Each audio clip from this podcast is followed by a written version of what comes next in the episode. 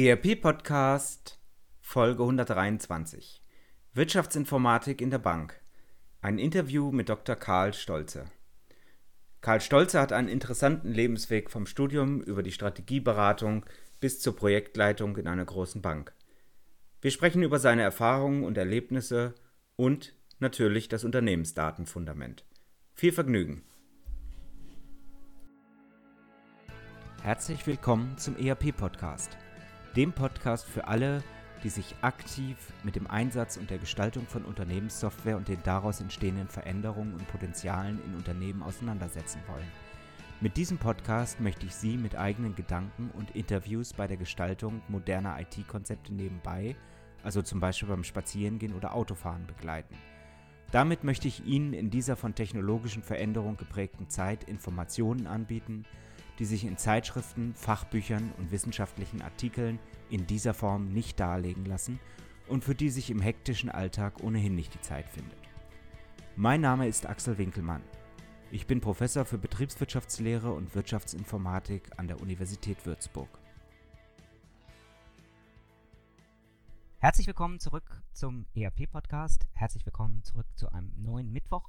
Wir sind wieder mit einem Studiogast im Gespräch und da freue ich mich heute ganz besonders, denn ich kenne ihn auch schon ganz lange in seinem Werdegang und wir werden heute auch ein bisschen über Werdegänge sprechen. Ich habe nämlich gesagt, lass uns doch mal sprechen darüber, wenn man als Wirtschaftsinformatiker studiert, seine Ausbildung in dem Bereich hat, welche Facetten deckt man hinterher eigentlich ab, welchen Werdegang hat man eigentlich. Wir werden natürlich über ERP, über das Unternehmensdatenfundament auch ganz viel sprechen an der Stelle.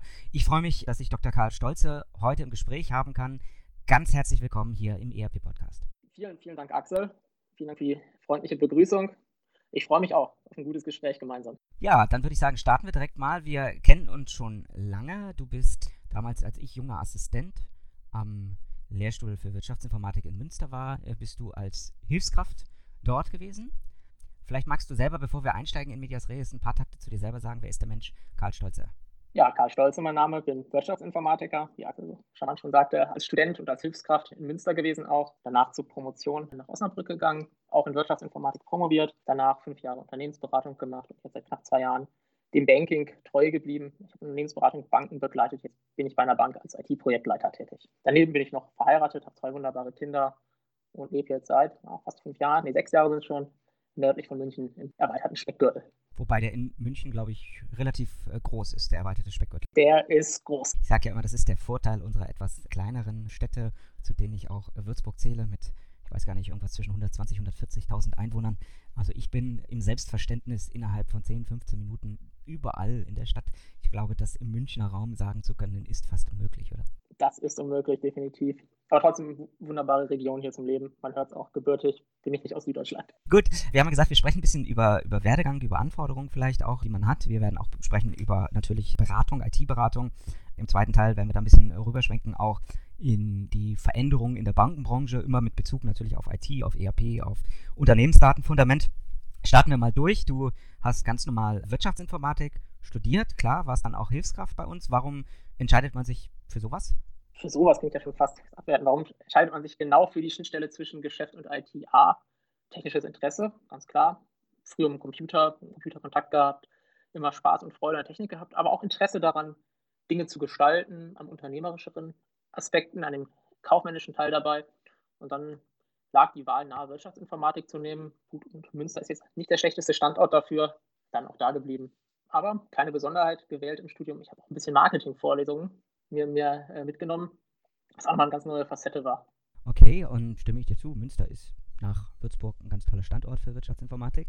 Jetzt bist du anders als die meisten nicht direkt in die Praxis gegangen, wobei ich auch unsere Lehrstühle durchaus als praxisrelevant einschätze, sondern du bist dann an die Universität Osnabrück zum Promovieren gegangen. Warum hast du diesen Weg gewählt und hat er, ja, hat er dich weitergebracht? Ich fange mit dem zweiten Teil der Frage an. Ja, das bringt einen auf jeden Fall weiter, es auch eine neue Art ist, vertieft über Probleme nachdenken zu können, aber auch in Interaktion mit den Studierenden und auch Unternehmenspartnern neue Dinge zu entwickeln. Das vorweggeschickt. Warum promovieren? Ich habe gemerkt beim Schreiben der damaligen Diplomarbeit, jetzt für die heutigen Studierenden Masterarbeit wäre, gemerkt, uh, das, das Schreiben, das macht mir durchaus Freude auch, auch die Auseinandersetzung mit bestimmten Begrifflichkeiten, da mal in die Tiefe zu gehen.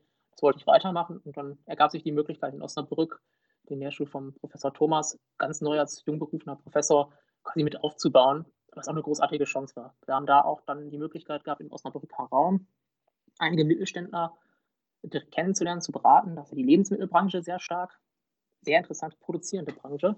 Und auch konnten da neben der eigentlichen Lehrstuhltätigkeit auch so eine Art Beratungsstandbein aufbauen. Das ist ja etwas, was auch so in deine Zeit an dem Lehrstuhl äh, gefallen ist. Also ich schätze meinen Kollegen Oliver Thomas äh, sehr und ich weiß, dass er auch im positiven Sinne sehr, sehr umtriebig ist und sehr viele Dinge macht. Ihr habt gemeinsam dort eine Unternehmensberatung aufgebaut. Was habt ihr genau gemacht?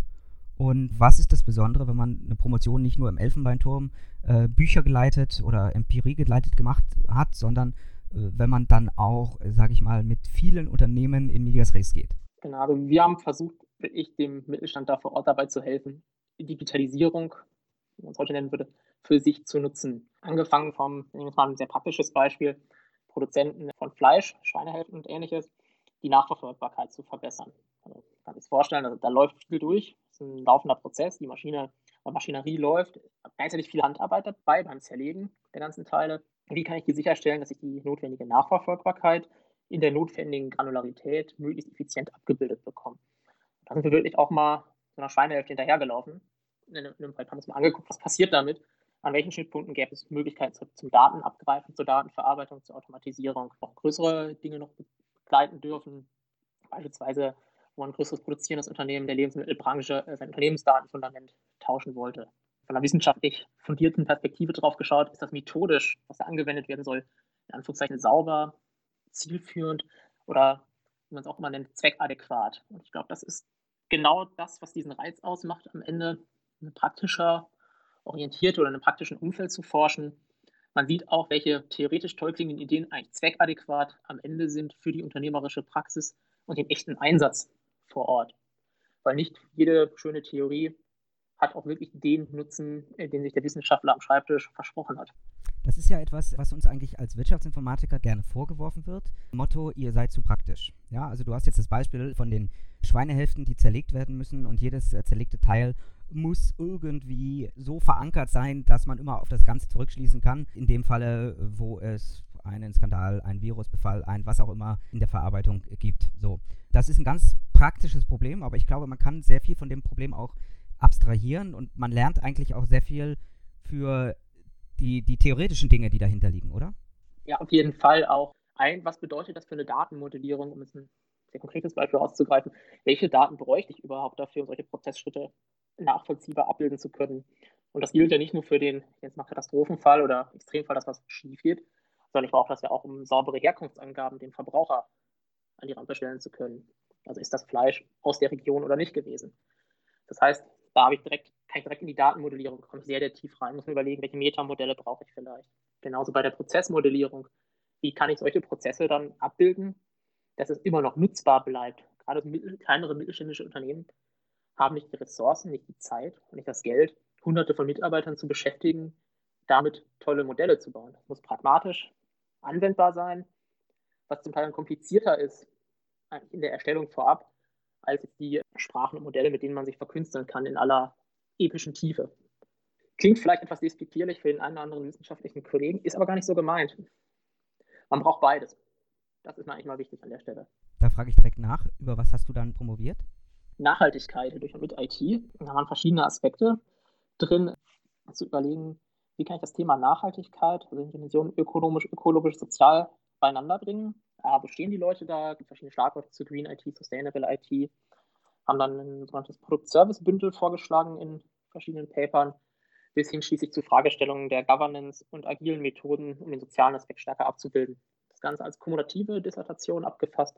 Das heißt also über Veröffentlichungen, es gibt jetzt nicht das eine Buch, was man aus dem Regal nehmen kann, eine Vielzahl von Veröffentlichungen, die dann gemeinsam die Promotionsleistung dargestellt haben. Okay. Ihr seid ja auch ein Lehrstuhl gewesen, und da bist du nicht mehr dabei, aber ihr habt auch viel Forschung gemacht, genau in diesem Bereich. Product Service Bündel, also die hybriden Angebote aus Produkt und Dienstleistung gemeinsam. Hat sich das erledigt, sag ich mal? Siehst du das auf die Realwelt, auf die Branchen gerade erst zulaufen? Was ist deine Einschätzung, also was verbirgt sich dahinter und was ist deine Einschätzung zu dem ganzen Themenbereich? Ich fange mal mit dem Überbau an. Es geht schlussendlich darum, Product Service System, hybride Wertbündel, wenn man es mal bezeichnen möchte, zu schaffen, wo es um eine Verknüpfung aus physischem Produkt und Dienstleistung geht. Also der grobe Überbau. Im Gröberen könnte auch dieses ganze Thema Industrie 4.0 als Überbegriff zu gelten. Was heißt das jetzt konkret? Ich kaufe nicht mehr beispielsweise nur ein Flurförderzeug oder den einzelnen Gabelstapler, sondern ich kaufe Transportleistung. Als nachgefragtes Gut bekomme dafür das physische Produkt plus die Wartung und Pflege des Ganzen. Das kann man anders bepreisen, das kann sehr attraktiv sein, sowohl für den Anbieter wie auch für denjenigen, der nachfragt, weil der Nachfrager jetzt keine Kapitalbindung mehr hat. Das ist ein sehr interessantes Modell. Ist das jetzt schon vollumfänglich in der Wirtschaft überall angekommen? Nein. Das ist auch eine klare Aussage. Gleichzeitig ist das Thema immer noch hochrelevant. Wenn man an Themen denkt wie Leistungserfüllung oder ähnliches, muss man, so, muss man diese Bündelung durch alle Ebenen durchziehen. Das heißt, klassischerweise getrennte Bereiche der Produktentwicklung müssen nunmehr viel enger mit, Dienst, mit den dienstleistenden Bereichen des Unternehmens, wie beispielsweise der Wartung oder dem Kundendienst zusammenarbeiten. Da sehen wir wunderbar eine Verknüpfung zwischen diesen technischeren Aspekten. Ich muss das Ganze datentechnisch unterstützen. Ich muss es in meinem Abrechnungssystem unterstützen. Ich muss meine Unternehmensstrategie darauf anpassen und alles. Also noch ein, ein weiter Lauf und ich glaube auch noch viel Potenzial, dass da die Unterstützung softwareseitig wie auch methodisch noch besser werden kann. Also ich sehe das Ganze ja immer auch so ein bisschen im Zusammenhang mit Disruption. Das heißt, wie verändern sich eigentlich, wie verändert sich die Bedürfnisbefriedigung der Kunden? Und wenn ich plötzlich anfange, das Produkt in Anführungszeichen intelligent zu machen, Sensorik reinzupacken, dann habe ich plötzlich ganz neue Produktangebote, was du genau sagst, so Dienstleistungsangebote. Und wenn ich mir dann unsere Branchen heute angucke, dann sind die wenigsten Branchen eigentlich dahingehend aufgestellt, dass sie überhaupt wissen, wie ihre Produkte von den Kunden genutzt werden. Also das geht los bei einem Teppichhersteller, der schöne Teppiche produziert und sie in den Einzelhandel gibt, aber wie der Teppich verlegt wird, ob darauf gespielt wird, ob darauf gelaufen wird, ob darauf Cola ausgegossen wird, ob darauf der Hund sein Mittagsschläfchen macht, all das weiß er nicht und entsprechend kann er eigentlich in seiner Weiterentwicklung und auch in Dienstleistungsdingen drumherum überhaupt gar nicht sagen, wie der Kunde besser mit dem Produkt umgehen kann, oder? Absolut, absolut. Und jetzt auch noch volkswirtschaftlich betrachtet, vielleicht nicht der originäre Turf oder originäre Nährboden des Wirtschaftsinformatikers, aber trotzdem nicht zu vernachlässigen ist, die Digitalkonzerne, gerade aus Übersee, die momentan diese Kundenschnittstellen im digitalen Raum besetzen, die erhalten, zumindest für digitale Produkte, genau diese Nutzungsdaten und können entsprechende Angebote machen. Und das ist dann auch eine große Herausforderung beim Thema Digitalisierung, der Kampf um die Kundenschnittstelle. Wie schaffe ich es, dass der Kunde mein Kunde bleibt und mich weiterhin als Anbieter wahrnimmt? Ich glaube, das ist noch ein Problem, was vielen Branchen noch nicht bewusst ist, vielleicht auch nie so bewusst werden muss, wie beispielsweise der Musikbranche klassischerweise. Aber das wird auch noch, kann auch noch ein Problem sein, dass wenn ich die Datensouveränität an der Kundenschnittstelle verliere, dass ich dann genau diese Erkenntnisse nicht gewinnen kann mehr. Ich habe ja auch dazu eine Folge gemacht, die sich um das Thema Datenschutz dreht und in der ich mal so überlegt habe, was passiert eigentlich, wenn wir Länder haben, wo der Datenschutz sehr restriktiv sagt, das darfst du nicht, und gleichzeitig andere Länder haben, in denen es möglich ist, neue Geschäftsmodelle auszuprobieren und dann dieses Geschäftsmodell, wenn sich die rechtliche Lage in den originären Ländern verändert, auf diese Länder zu überstülpen. Also ich habe die ganze Folge mal genannt, was Corona mit IT zu tun hat, Folge 119. Und ich glaube, dass das schon ein Problem ist. Wenn ich dann in Deutschland irgendwann den Datenschutz mal ein bisschen lockere, kommen plötzlich die Chinesen und Amerikaner, die dann sagen, wir haben die Geschäftsmodelle aber schon seit fünf Jahren ausprobiert und äh, die deutschen oder europäischen Anbieter haben diese Chance eben nicht gehabt. Wie geht man damit am besten um? Ja, ich würde sogar zum Teil noch fast extremer formulieren oder die Befürchtung könnte sein, dass gegebenenfalls Unternehmen Angebote einfach in den europäischen oder deutschen Markt hineintragen und sich erstmal nicht darum scheren, was hier an Datenschutzbedingungen eigentlich gelten würde oder müsste und erst dann langsam gegebenenfalls zurückrudern den Markt aber besetzen. Punkt 1. Punkt 2 ist, ich glaube auch, man kann nicht alles nur über die Datenschutzgesetzgebung erklären oder das Grundverständnis für Datenschutz, sondern es fehlt zum Teil noch das Verständnis dafür, dass Daten oder Datenanalyse an sich einen hohen Wert hat oder haben kann. Und da ist es eigentlich wunderbar, wenn vernünftig ausgebildete Wirtschaftsinformatiker auch entsprechende Fähigkeiten mitbringen, genau solche Analysen vorzunehmen um den Geschäftsnutzen aus vorhandenen Daten ziehen zu können. Und da müssen wir auch schauen, dass die Kreativität da hoch bleibt und die Leute nicht auch schon intern, vielleicht in Organisationen oder Unternehmen, unnötig gebremst werden. Abgesehen von der rechtlichen Fragestellung, die immer eine Rolle spielt. Du bist nach deiner Promotion dann ja in die Beratung gegangen. Also warst vorher ja schon an der kleinen Lehrstuhlberatung, bist dann aber, wenn ich es richtig im Kopf habe, in eine sehr große Beratung gegangen und hast dann deine Arbeit, die du vorher innehattest, an der du geforscht hast, mitgenommen in diese neue Tätigkeit oder wie war dann der Schwenk für dich? Bestimmte Aspekte sicherlich mitgenommen, vor allem mitgenommen das methodische, das methodische Werkzeug aus der Promotion, Probleme zu durchdringen, durch das kumulative Modell einer Promotion über Paper Dinge auch mal in kürzerer Form prägnant auf den Punkt zu bringen und sauber strukturiert Problemlösungen zu erarbeiten. Das ist eigentlich so der, fast der Hauptbenefit. Klar, ich habe dann auch die Branche gleich ein Stück weit gewechselt. Meine Beratungskunden waren dann größtenteils Banken. Mit allen Fragestellungen vom Wechsel des Unternehmensdatenfundaments in der Bankenbranche als Kernbanksystem bezeichnet, äh, über Digitalisierungsfragen, Post-Merger-Integration, also nach Unternehmenszusammenschlüssen bis hin zu größeren Projektsteuerungstätigkeiten. Also das wichtigste Rüstzeug aus der Promotionszeit an der Stelle war stärker das Methodische als der konkrete Inhalt. Bei welcher Beratung warst du? Äh, BCG Platinion. Ein Teil des Boston Consulting Group Konzerns.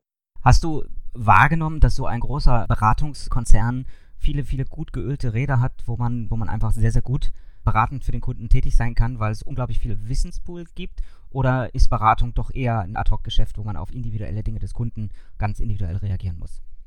Beides. Es funktioniert optimal in der Konstellation nur in Kombination aus A, Wissen, Branchenwissen, Methodenwissen, inhaltlichen Wissen zum Kunden. Aber jede Kundensituation, gerade bei großen Veränderungsprojekten, ist immer anders. Wenn ich einen Unternehmenszusammenschluss habe, in einer Merger-Situation, das ist einzigartig in jedem Fall. Da gibt es gewisse grundsätzliche Methodiken, die funktionieren, aber der Einzelfall ist immer anders, es muss immer individuell angepasst werden und es menschelt dann auch immer, gerade bei, so gro bei großen Projekten oder Dingen, die fundamentale Änderungen darstellen, treten natürlich auch Verlustängste auf, Veränderungsresistenzen und ähnliches. Und auch mit denen muss man dann stark lernen, umzugehen. Wenn du jetzt beide Welten vergleichst, sowohl die Promotionstätigkeit mit Teil Beratung im Vergleich dann zu der eigentlichen Beratung. Wo siehst du die großen Unterschiede? Ich frage deswegen, weil ich die Frage gleich nochmal in Bezug auf deine jetzige Tätigkeit stelle. Beratung ist ausgeführte Unternehmensberatung ist dann doch konkreter auf den jeweiligen Fall bezogen oder Case bezogen, als gegebenenfalls Forschungstätigkeit oder das Erforschen eines neuen, neuen Gegenstandes. Soll ja auch, die Wissenschaft soll ja auch verallgemeinerbare Erkenntnisse bringen und nicht nur den Einzelfall betrachten. Also ich habe ja schon mal einen ganz fundamentalen Unterschied.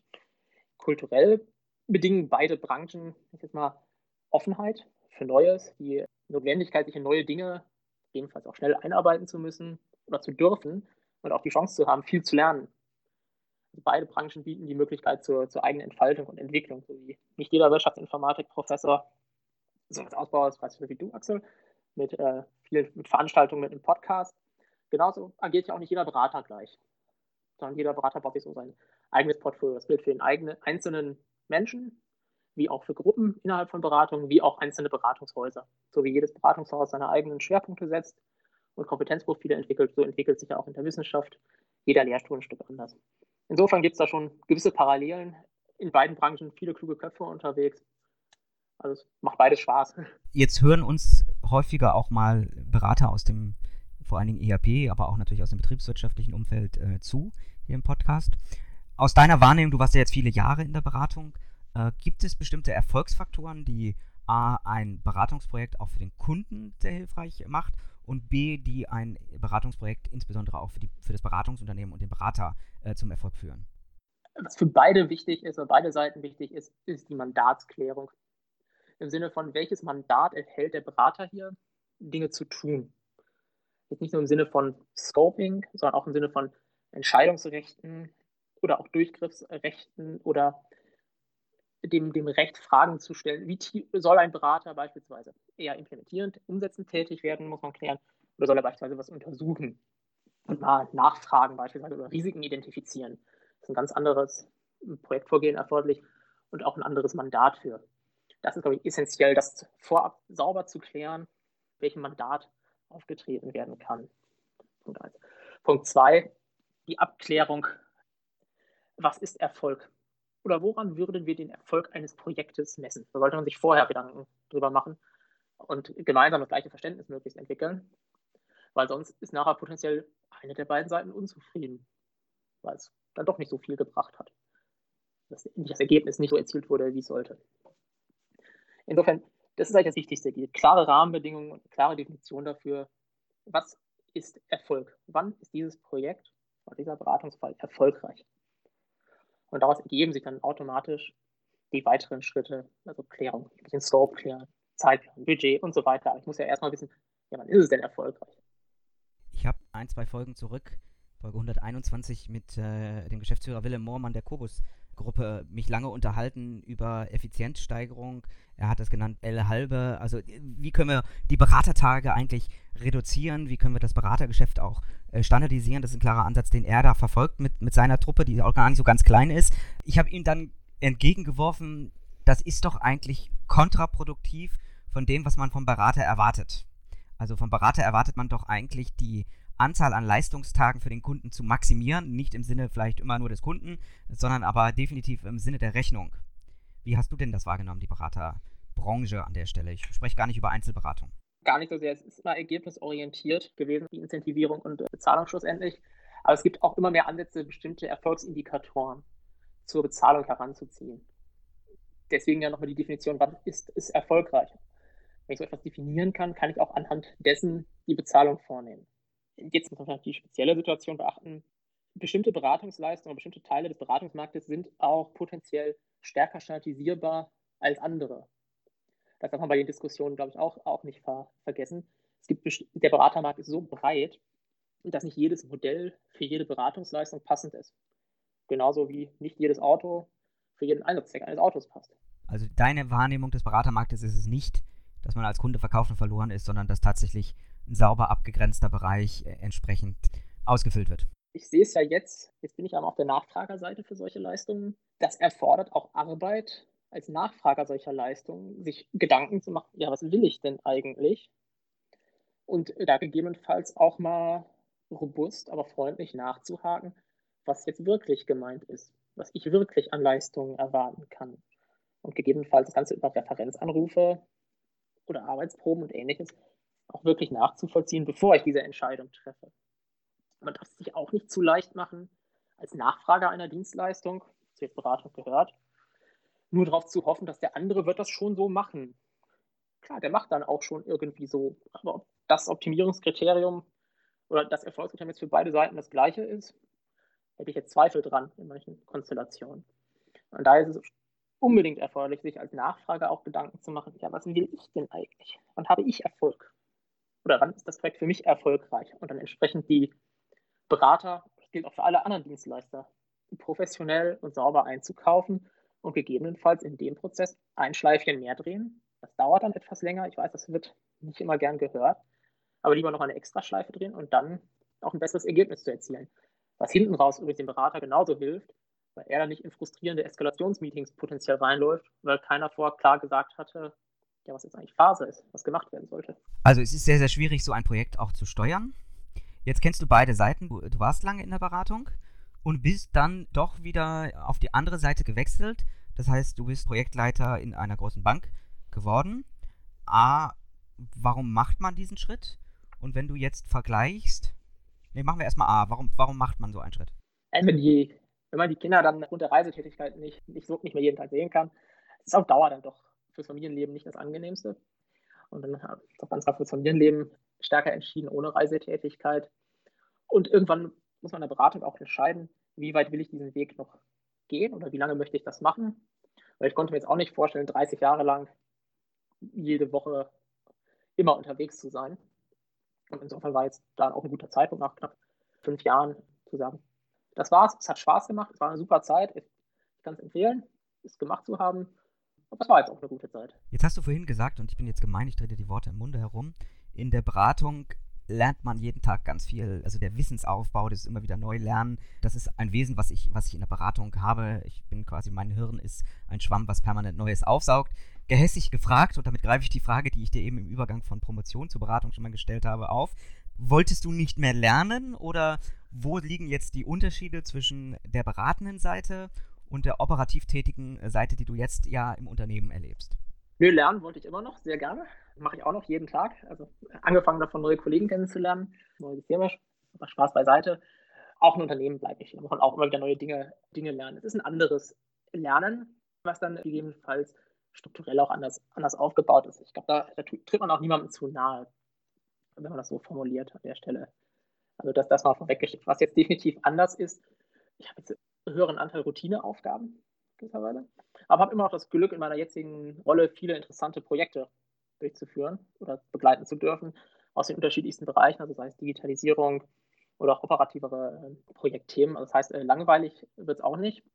Und mitgenommen aus der Beratung habe ich klar Wissen, weil die Branche ist die gleiche, aber auch wiederum vieles der Methodiken und Methoden nochmal weitergenommen. Wie kann man Projekte effizient steuern? Wie kann ich sowas effizient aufstellen und aufbauen am Anfang, was wir jetzt vor ein paar Minuten besprochen haben? Ich weiß jetzt ja, was ich als Nachfrager einen potenziellen Dienstleister fragen muss, was der für sich klären müsste, damit es optimal läuft. Aber sich nicht vielleicht nicht traut zu fragen direkt. Das ist ganz interessant mal zu sehen, wie das Ganze funktioniert, dieser Prozess. Und das macht auch unglaublich Spaß. Und jetzt gerade aktuell im Mai 2020 lernen wir ja alle ganz neu wieder mit erhöhter Homeoffice-Quote, Anbieterauswahl, mit virtualisierten Präsentationsterminen, wie das alles zusammenspielt und funktioniert. Also es bleibt spannend. Ja, es bleibt spannend. Und lieber Karl, ich äh, habe ganz, ganz viele Fragen an dich, was die Bankenbranche angeht. Ich möchte gerne mit dir reden über die Veränderung des Unternehmensdatenfundaments. Ich möchte gerne reden mit dir über die Automatisierung, also die Prozessveränderung, die dort auch seit vielen Jahren schon stattfindet. Ich möchte mit dir über neue Währungen, über neue Ansätze im Blockchain-Bereich gerne reden, in dem Umfeld, in dem du seit vielen, vielen Jahren tätig bist. Ich schaue gerade auf die Uhr. Wir schaffen das nicht mehr in der heutigen Folge. Deswegen mein Vorschlag, ich lade dich nächste Woche gerne nochmal zu einem zweiten Teil ein und dann reden wir ein bisschen über den IT-Wandel in der Bank. Wäre das okay für dich? Ja, total. Würde mich freuen, wenn wir es schaffen, Axel. Dann machen wir das und machen jetzt den Sack zu. Vielen, vielen herzlichen Dank für diesen ersten Teil, für einen Einblick, was man als Wirtschaftsinformatiker eigentlich im Leben so alles machen kann. Klar, vielen Dank auch. Bis nächste Woche. Ihnen hat der ERP-Podcast gefallen und Sie konnten wertvolle Erkenntnisse gewinnen? Dann würde ich mich über eine Bewertung auf iTunes freuen, damit auch andere von diesem Podcast erfahren können. Eine Anleitung für die Bewertung finden Sie auf www.erp-podcast.de. Dort finden Sie auch weitere Hinweise, Links und Aktualisierungen zu dieser Folge. Das war der ERP-Podcast für alle, die sich aktiv mit dem Einsatz und der Gestaltung von Unternehmenssoftware und den daraus entstehenden Veränderungen und Potenzialen in Unternehmen, losgelöst von Fachzeitschriften, Büchern und wissenschaftlichen Veröffentlichungen, zum Beispiel beim Spazierengehen oder Autofahren, auseinandersetzen wollen. Mein Name ist Axel Winkelmann. Ich bin Professor für Betriebswirtschaftslehre und Wirtschaftsinformatik an der Universität Würzburg.